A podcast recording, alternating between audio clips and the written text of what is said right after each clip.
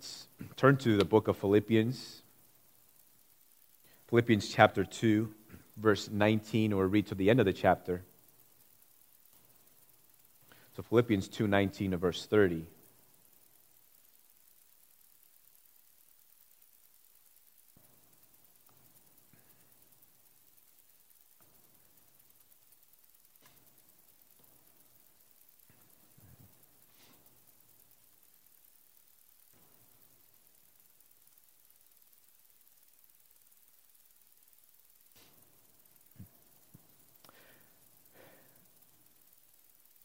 Philippians 2:19.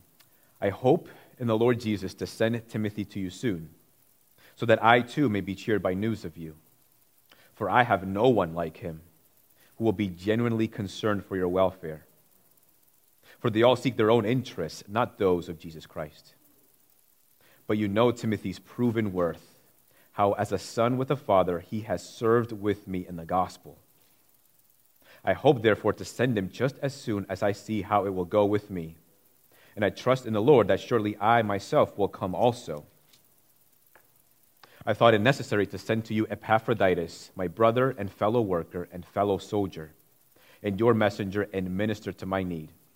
For he has been longing for you all, and has been distressed because you heard that he was ill. Indeed, he was ill, near to death, but God had mercy on him and not only on him, but on me also, lest I should have sorrow upon sorrow. I am the more eager to send him, therefore, that you may rejoice at seeing him again, and that I may be less anxious. So receive him in the Lord with all joy and honor such men, for he nearly died for the work of Christ, risking his life to complete what was lacking in your service to me. Is the word of the Lord. Father, we pray this morning as we sit under your word. Lord, our, our world is in desperate need of, of heroes. Our world is in desperate need of men and women that we can point our children to as examples to follow. God, and we thank you for your scriptures because in it we see the example of Jesus Christ and we here we have the example of these two men of what it means, of what it looks like to follow Christ and to, the, and to do the work of the Lord. So may we look to these individuals. May we learn from their example. May you encourage us and help us through your Holy Spirit who abides in us. We pray in Jesus' name. Amen. The 26th President of the United States, Teddy Roosevelt, once delivered a powerful speech titled Citizenship in a Republic. And shortly after the delivery of that speech, it became incredibly popular, often quoted. Now, there's one particular section in that speech that came to be known as the man in the arena. In this particular part of the speech is most often, even today, continues to maintain its popularity, It's often quoted in the context of sports, the U.S. Naval Academy actually requires all incoming freshmen to memorize this particular section. But what I think is the most memorable part of the entire speech is when he says that self restraint, self mastery, common sense, the power of accepting individual responsibility, and yet acting in conjunction with others courage, and resolution. These are the qualities which mark a masterful people. In his speech, he also says that glory and honor come to those who spend themselves in a worthy cause. How you define a worthy cause, I guess, is depending upon the individual's interpretation, but I love what he said about these different virtues. Now, I don't know if Teddy Roosevelt was a Christian or not, but these are actually virtues that are very much highlighted in these scriptures self constraint or self restraint, self mastery, discipline, self control. Common sense, we read a lot about in the book of Proverbs, talking about the one, the simpleton or the one who is foolish. Common sense in the Proverbs being wisdom, prudence, accepting individual responsibility, right? Work out your own salvation with fear and trembling. Philippians 2 tells us acting in conjunction with others. We read in the book of Philippians that we are to strive to maintain unity, striving side by side for the faith of the gospel. Courage and resolution. Philippians chapter 2 tells us that we ought not to be frightened in anything. So the Christian life requires courage and zeal. And again, he says in his speech, glory and honor comes to those who spend themselves in a worthy cause. Philippians is a book that's very much concerned with glory and honor, but not the kind of glory and honor that comes from the world, but the kind of glory and honor that only comes from the Lord, which is ultimately what we're striving for, what we're looking for. So, chapter 127, we began this section that deals with living a life worthy of the gospel of Jesus Christ. And here in chapter 2, we come to the conclusion of that section. And it concludes with these two particular men, Timothy and Epaphroditus, men in the arena, and how they, in their lives, displayed the characteristics of a godly and masterful people. And so, it is to these individuals that we look to this morning. First, looking at the proven character of Timothy. The word says in verse 19, I hope in the Lord Jesus to send Timothy to you soon, so that I too may be cheered by news of you, for I have no one like him who will be genuinely concerned for your welfare, for they all seek their own interests, not those of Jesus Christ. So, this is the same Timothy who has two letters addressed to him that we have in the New Testament, 1st and 2nd Timothy. And there's two things that we quickly learn about Timothy in this passage. One is that he has a genuine concern for others, namely for the church in Philippi. He's generally concerned for them, he cares for them. And the second thing is that he's distinguishable from all others. Right? The Apostle Paul says, I have no one like him who is genuinely concerned for your welfare. That others seek their own interest. They all seek their own interest, not those of Jesus Christ. The others that he may be comparing Timothy to might be the pretentious preachers in Philippians 1, these preachers who are preaching from a selfish ambition, show no concern really for others, were really concerned for their own welfare, looking to or seeing right, Paul's imprisonment as an opportunity for them to advance themselves as preachers of the gospel. They're not looking to the interests of Paul or to the interests of others, they're looking to the interests of, self, of themselves. Now, Timothy, on the other hand, tells us that he was generally concerned for the welfare of others. He was interested in the things of Christ as opposed to those others. Now, what are the interests of Christ? Right, and we can quickly name those, uh, what those things might be, but to name several of those things, right? Christ's interest is for the church, that she be holy and blameless, right, without blemish. You see it in Ephesians 5 that his people grow up to the stature of the fullness of Christ in Ephesians 4. John 17, 20, Jesus prays and says, I do not ask for these only, but also for those who will believe in me through their word, that they may all be one. Just as you, Father, are in me and I in you, that they also may be in us, so that the world may believe that you have sent me. The glory that you have given me, I have given to them, that they may be one, even as we are one. So Jesus is concerned with the church's unity, being one.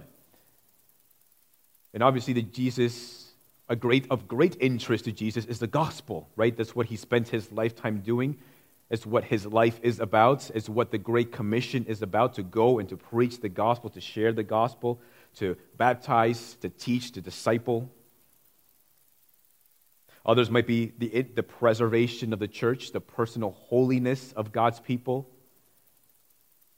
Of great interest to Christ is the lost sheep that are scattered about the world that he means to bring back into the fold.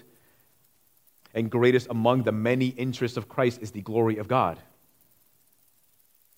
So Timothy has displayed an interest for the things that concern Jesus Christ, which is primarily concerned with the people of God.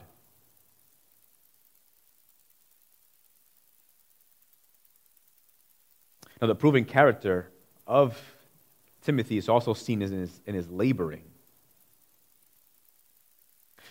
Verse 22 But you know Timothy's proven worth, how as a son with a father, I love this, he has served with me in the gospel. Served with me in the gospel. Right there, it doesn't really capture what Paul really means when he says that, Paul, that Timothy has served with him in the gospel. One way of putting it that I think really gets at what Paul meant in saying this but you know Timothy's proven worth, how as a son with a father, he has slaved with me in the gospel. That Timothy has slaved in the gospel, that the gospel is kind of a master that is compelling Timothy to serve, that Timothy is bound in chains by the gospel of Jesus Christ. So, in this way, he shows that he is slaving in the gospel of Jesus Christ. Most likely, what Paul has in mind is Timothy working alongside the Apostle Paul in planting the church in Philippi. So, in this way, Timothy slaves with the Apostle Paul in this glorious work of the gospel.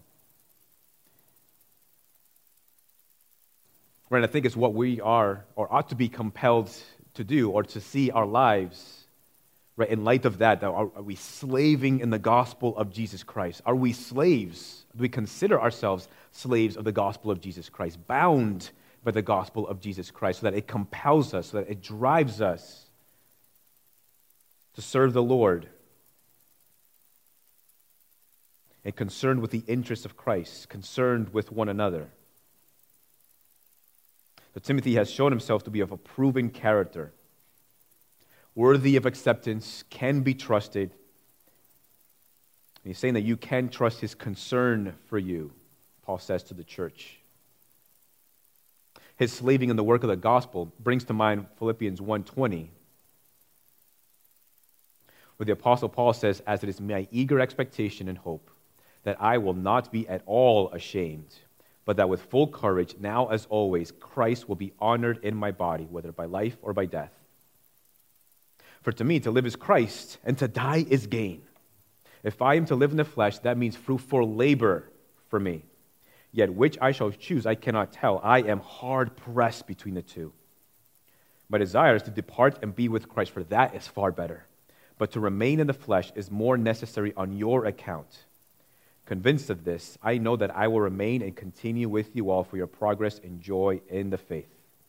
So, Paul's eager hope and expectation is that Christ will be honored in his body, which, by the way, if you remember sermon, I, don't remember how long ago it was, but the, on, the, on the person of Christ, I talked about a heresy called Gnosticism bases salvation on one's knowledge and that what you do in the body doesn't really matter. It's just what's in your heart, what your soul, what's that what matters, and how even today there's still an influence of Gnosticism when people emphasize the, the inner part of the person and not the outer parts, identifying how you want to be identified, doing with your body with whatever you want. Right here, Paul says, It is my eager expectation and hope that Christ will be honored in my body.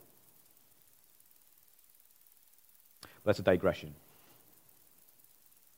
How exactly would Christ be honored in the body of the Apostle Paul?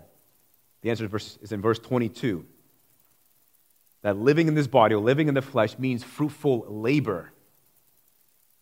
So, what am I going to do with my flesh, with my body? I'm going to engage in fruitful labor for the Lord. And what does this fruitful labor look like? The answer is in verse 25 that Paul will remain in the body, engaging in fruitful labor for the church's progress and joy in the faith. Fruitful labor might actually parallel man's original responsibility in the garden when God took the man and put him in the garden to work it and to keep it, essentially to engage in fruitful labor. Right, that's what Paul was engaging in now. This is what his fruitful labor was on the part of the church.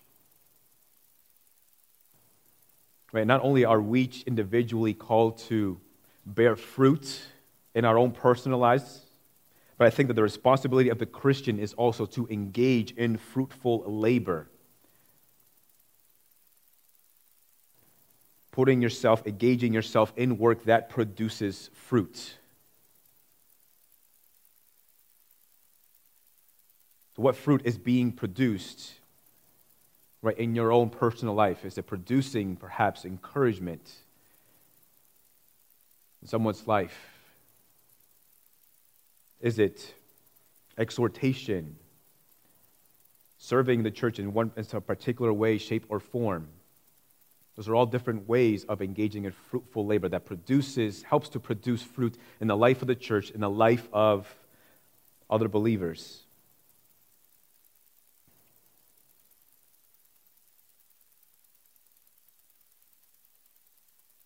Right, so slaving in the gospel is not just about planting a church like Timothy did, but slaving in the gospel is any work where you are compelled to work by the gospel of Jesus Christ, when your heart's intent and desire, when your goal is to engage in work that is unto the Lord. It is living a life that is compelled by the gospel of Jesus Christ. So, in his slaving, we see that Timothy has proven himself to be a man in the arena who slaved himself into the work of the gospel and he's shown himself to be trustworthy and have an honorable conduct.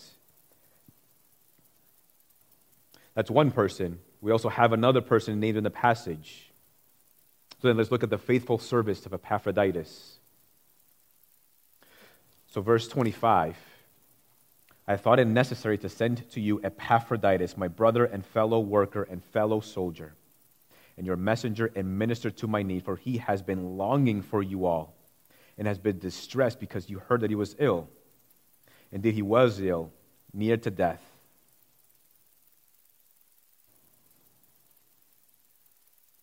So Epaphroditus was sent by the Philippian church because they desired to send sort of a care package to the Apostle Paul, who was in prison. Epaphroditus came with that package as a representative of the church, and on his travels to see the Apostle Paul, he became sick, and the passage tells us that he actually became sick to the point of death. But he recovered and he succeeded. And based on the passage, it seems that the church had heard about his illness but hadn't heard about his recovery. And so Paul wanted to encourage the church, let them know he's okay, but he also intends to send him back. So, in this way, Epaphroditus showed himself to be a faithful servant. He was engaging in a ministry to the Apostle Paul.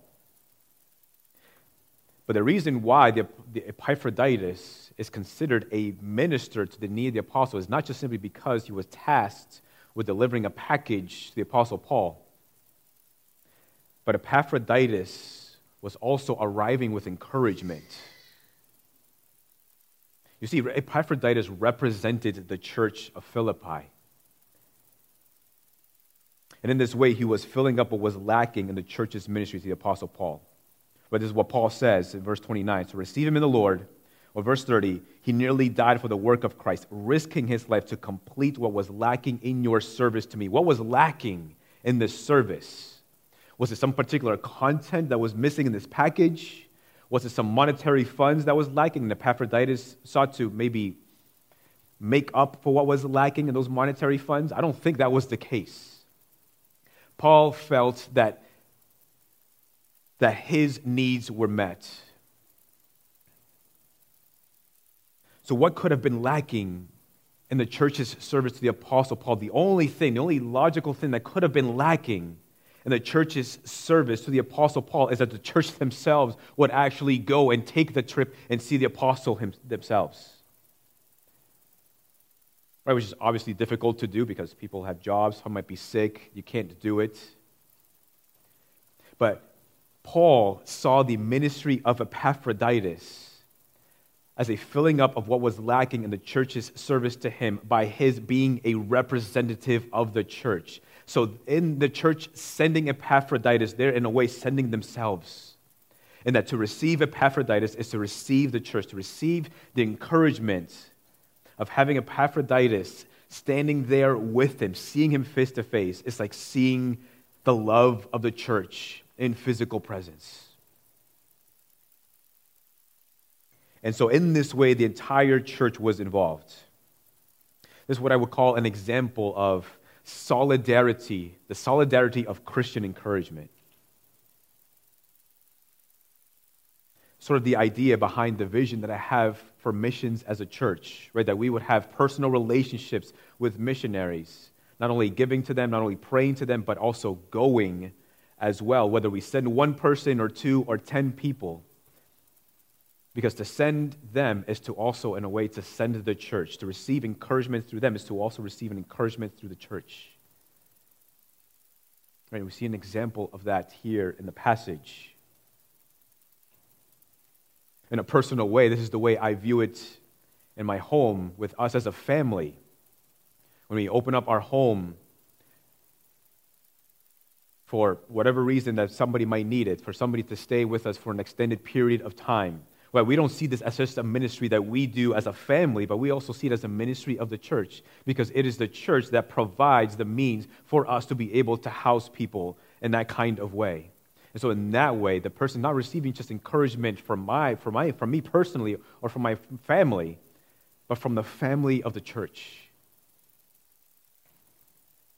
Your generosity, in your generosity, we see this encouragement of Christian solid, uh, the solidarity of Christian encouragement right? You're giving to somebody else, you're providing a meal for somebody, you're doing for somebody else, is in a way the church corporately engaging in that fellowship, in that activity, or in that service.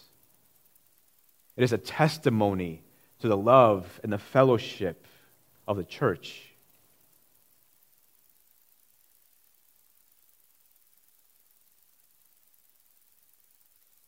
So Epaphroditus shows himself to be a faithful minister who's also worthy of honor. I read that Epaphroditus came close to dying for the sake of serving the Apostle Paul and serving the church in the way that he did. But really, Epaphroditus, when we look to these men, these are wonderful examples for us to follow. But essentially, Epaphroditus was following the example of Jesus Christ, he was imitating Christ. Christ, who did not look to his own personal interest, but looked to the interests of others, namely sinners. He did not see his own position or his own rank as something to be grasped, something to be exploited for his own purposes. But he became a servant. He slaved himself to become obedient even to the point of death. Jesus Christ slaved himself in order to save his people from their sins, to save anyone who places their faith and trust upon Jesus Christ. Jesus, the divine Son of God, came to the world, born to a virgin, born to human parents, endured the temptations of the world, endured even the temptations of the devil himself, and conquered. Committed no sin when surrounded by a world of darkness. Sat down with sinners when he himself was criticized for sitting with sinners loved all people, even the most rejected by society, even while he himself was rejected by those around him, permitted himself to be subjected to an unfair trial, persevered through the agony of carrying a heavy wooden cross while his body ached and bled, suffered agonizingly and yet honorably as he was crucified to that cross buried, then rose again from the dead, and exalted to the position of the right hand of God, where he is honored and glorified. And one day all the world will give him that glory and honor that he deserves. And Epaphroditus, essentially, was imitating the life of Jesus Christ, looking to the interests of others and not just himself. Delivered this package that he could have been justified in just not doing given that he was sick to the point of death. Nobody would have blamed him for giving up the mission. But he continued in the mission anyway. And he succeeded. And I cannot help but conclude that he was just driven by the gospel, driven by the life of Jesus Christ. And so Paul commends him to the church to honor him, receive him back, publicly acknowledge, acknowledge him, hold him high in high regard. And in this way, he was engaging in the work of Christ. His delivery of this package is considered a work of Christ, not considered a work of Christ because, because uh, of the specificity of what he did it's not that we have to deliver a package and go to the point of near death in order, to be, to be, in order for it to be considered a work of Christ. No, it's considered a work of Christ because he was slaving in the gospel, because he was compelled by the gospel. Right? The work of Christ on the cross on behalf of sinners is what enables Christians to engage in little works of Christ, where we look to the interest of others, count others more significant, serve one another, encourage one another, provide for each other's needs, coming on a Saturday morning to help and provide and maintain the facilities of the church. All these ways and so much more is engaging in the work of Christ. We see that both of these men displayed the marks of a masterful person. They lived in a manner worthy of the gospel, and they lived the kind of life that the Bible describes as an honorable life.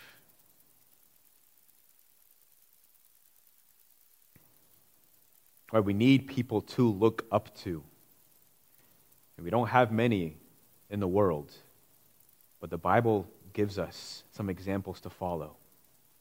Look into the example of Christ. Look into the example of Timothy and Epaphroditus. And there's so much more in the scriptures. So then, to conclude, what lessons can we take from Timothy and Epaphroditus? Lesson number one the conduct of your life matters. A proven character or an honorable character is not just determined by a single honorable action, but it is determined by the conduct of your life. Right? Christ's sacrifice on the cross was incredibly, incredibly honorable. Right? The righteous for the unrighteous. The Holy One dying for sinners, so that anyone who places their faith and trust upon Jesus Christ is saved from the judgment and wrath of God. It's incredible, it's an honorable sacrifice, but what would that sacrifice mean without the context of his life? What would it mean apart from those three years of his ministry? What if Jesus just came into the world as an adult, went straight to the cross, and died on the cross? What would that mean for the gospel? The gospel, of course, is the death, burial, and resurrection of Jesus Christ, but it also includes his entire life. Without learning about his life, without reading of his three years of ministry, his teaching on the kingdom, his teaching about the gospel, without those three years of ministry where we see the powerful work of Jesus Christ, where he displays that he is the divine Son of God, with all, without all of that context, right, the sacrifice of Christ would not come to mean what it would mean, what it means for us today. But what we see in the conduct of his life, that he lived a life that is honorable to the Lord, and that essentially, in everything that he does in his life, gives great meaning to his sacrifice on the cross.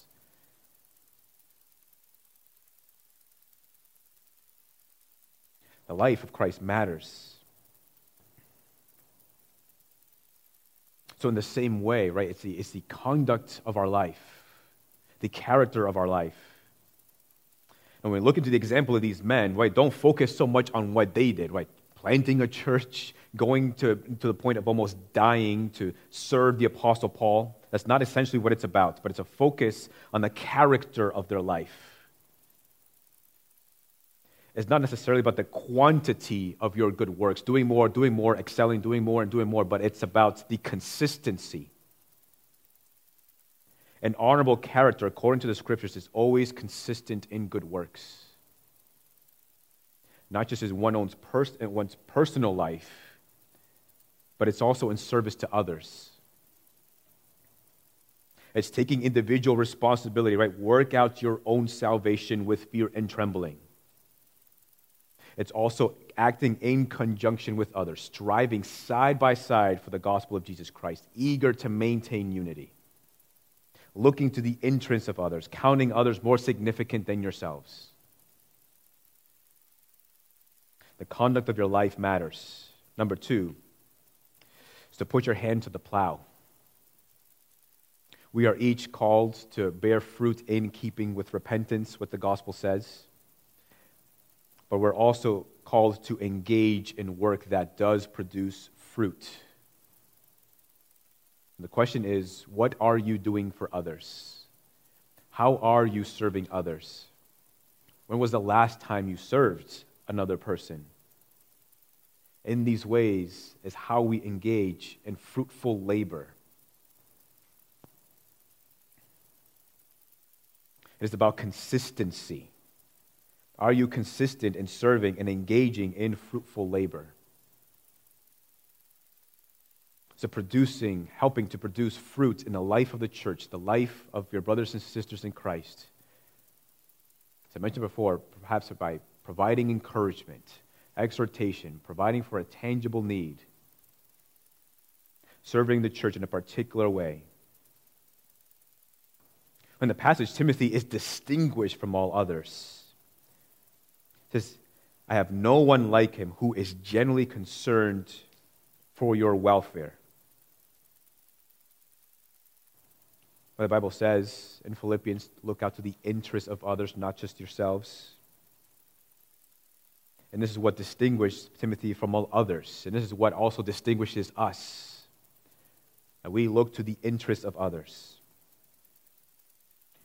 And also, do you share in the concerns of Jesus Christ? You share in those concerns, maintaining the unity of the church, striving for unity, maintaining the purity of your church, not only living in an honorable and a godly way in the church, but also outside of the church? Sharing the gospel is another way of sharing in the interest of Christ. In your own personal life, Hey, brothers who are husbands or fathers,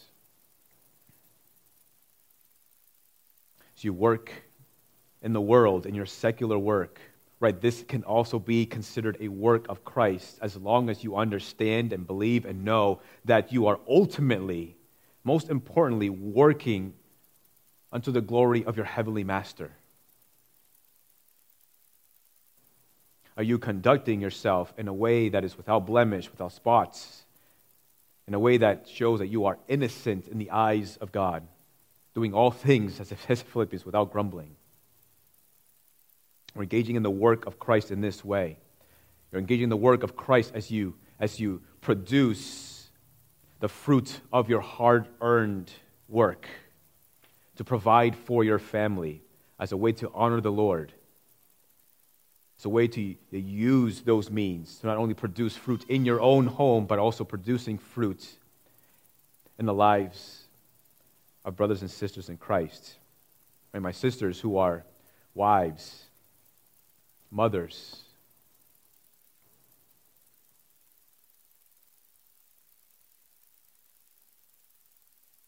or if you're single, it's the same thing. If you are working in the secular field, right, there's you're ultimately working unto the Lord. As you're engaging in your tasks in a way that pleases God, your ultimate aim is to, glory, to glorify the Lord. That's engaging in the work of Jesus Christ. And if you're a mom who's at home with the kids, Right, what does this fruitful labor look like in the lives of your children? Let me ask yourself what kind of fruit do I, do I want to see produced in the life of my children? And then thinking about what do I need to do to help produce that kind of fruit through the power of the Holy Spirit, through the help of the Holy Spirit. Right? Having those gospel conversations, having those spiritual conversations in the home Or if you're younger, if you're a student, same thing, that you are, are you conducting yourself as a student that is, in a way that is honoring to the Lord, that is pleasing to God, conducting yourself in a way that God would consider you blameless and innocent in the midst of a crooked and twisted generation and world. For those of you who are retired, right, the question is how are you going to use your time in a way that produces fruit in the lives of others?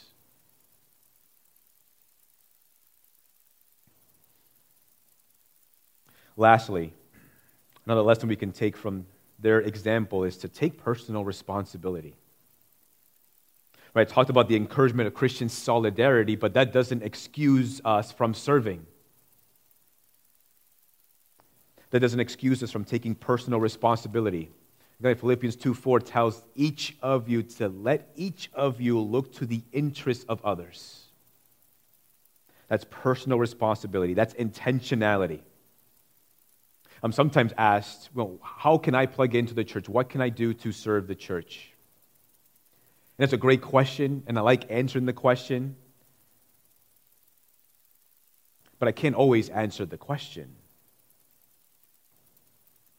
Right? I cannot always do the work for everybody to help everybody understand or to see all the different needs in the church. Right? The Bible commands it that each of us look to the interests of others, meaning to look for ways to engage in the work of Christ, slaving in the gospel to see how can we meet the needs of others.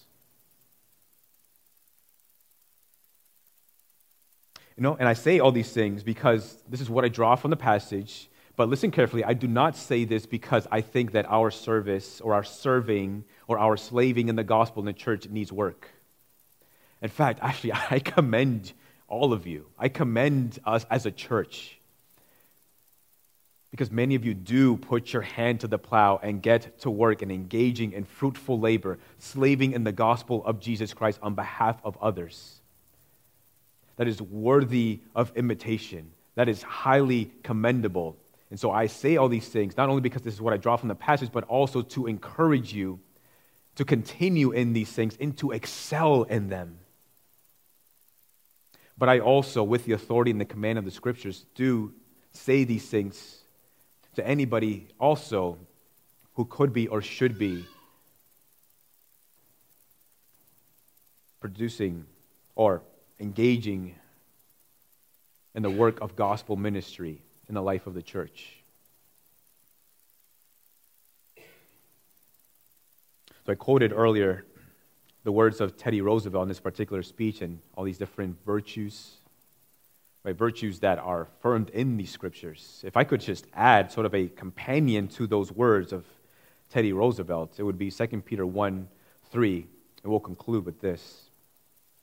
God's divine power has granted to us all things that pertain to life and godliness through the knowledge of Him who has called us to His own glory and excellence by which he has granted to us his precious and very great promises, so that through them you may become partakers of the divine nature, having escaped from the corruption that is in the world because of sinful desire. For this very reason, make every effort to supplement your faith with virtue, and virtue with knowledge, and knowledge with self control, and self control with steadfastness, and steadfastness with godliness, and godliness with brotherly affection, and brotherly affection with love. For if these qualities are yours and are increasing, they keep you from being ineffective or unfruitful in the knowledge of our Lord Jesus Christ. Let's pray.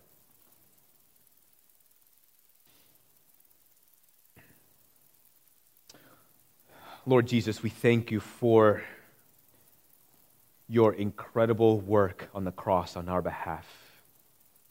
And we thank you that through the Spirit who dwells in us, through that work on the cross, we are now enabled to engage in these little works.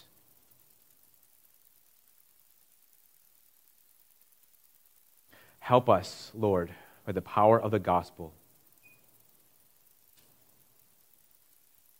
to not only see ourselves as those who are slaves under the gospel, that we may also engage in fruitful labor.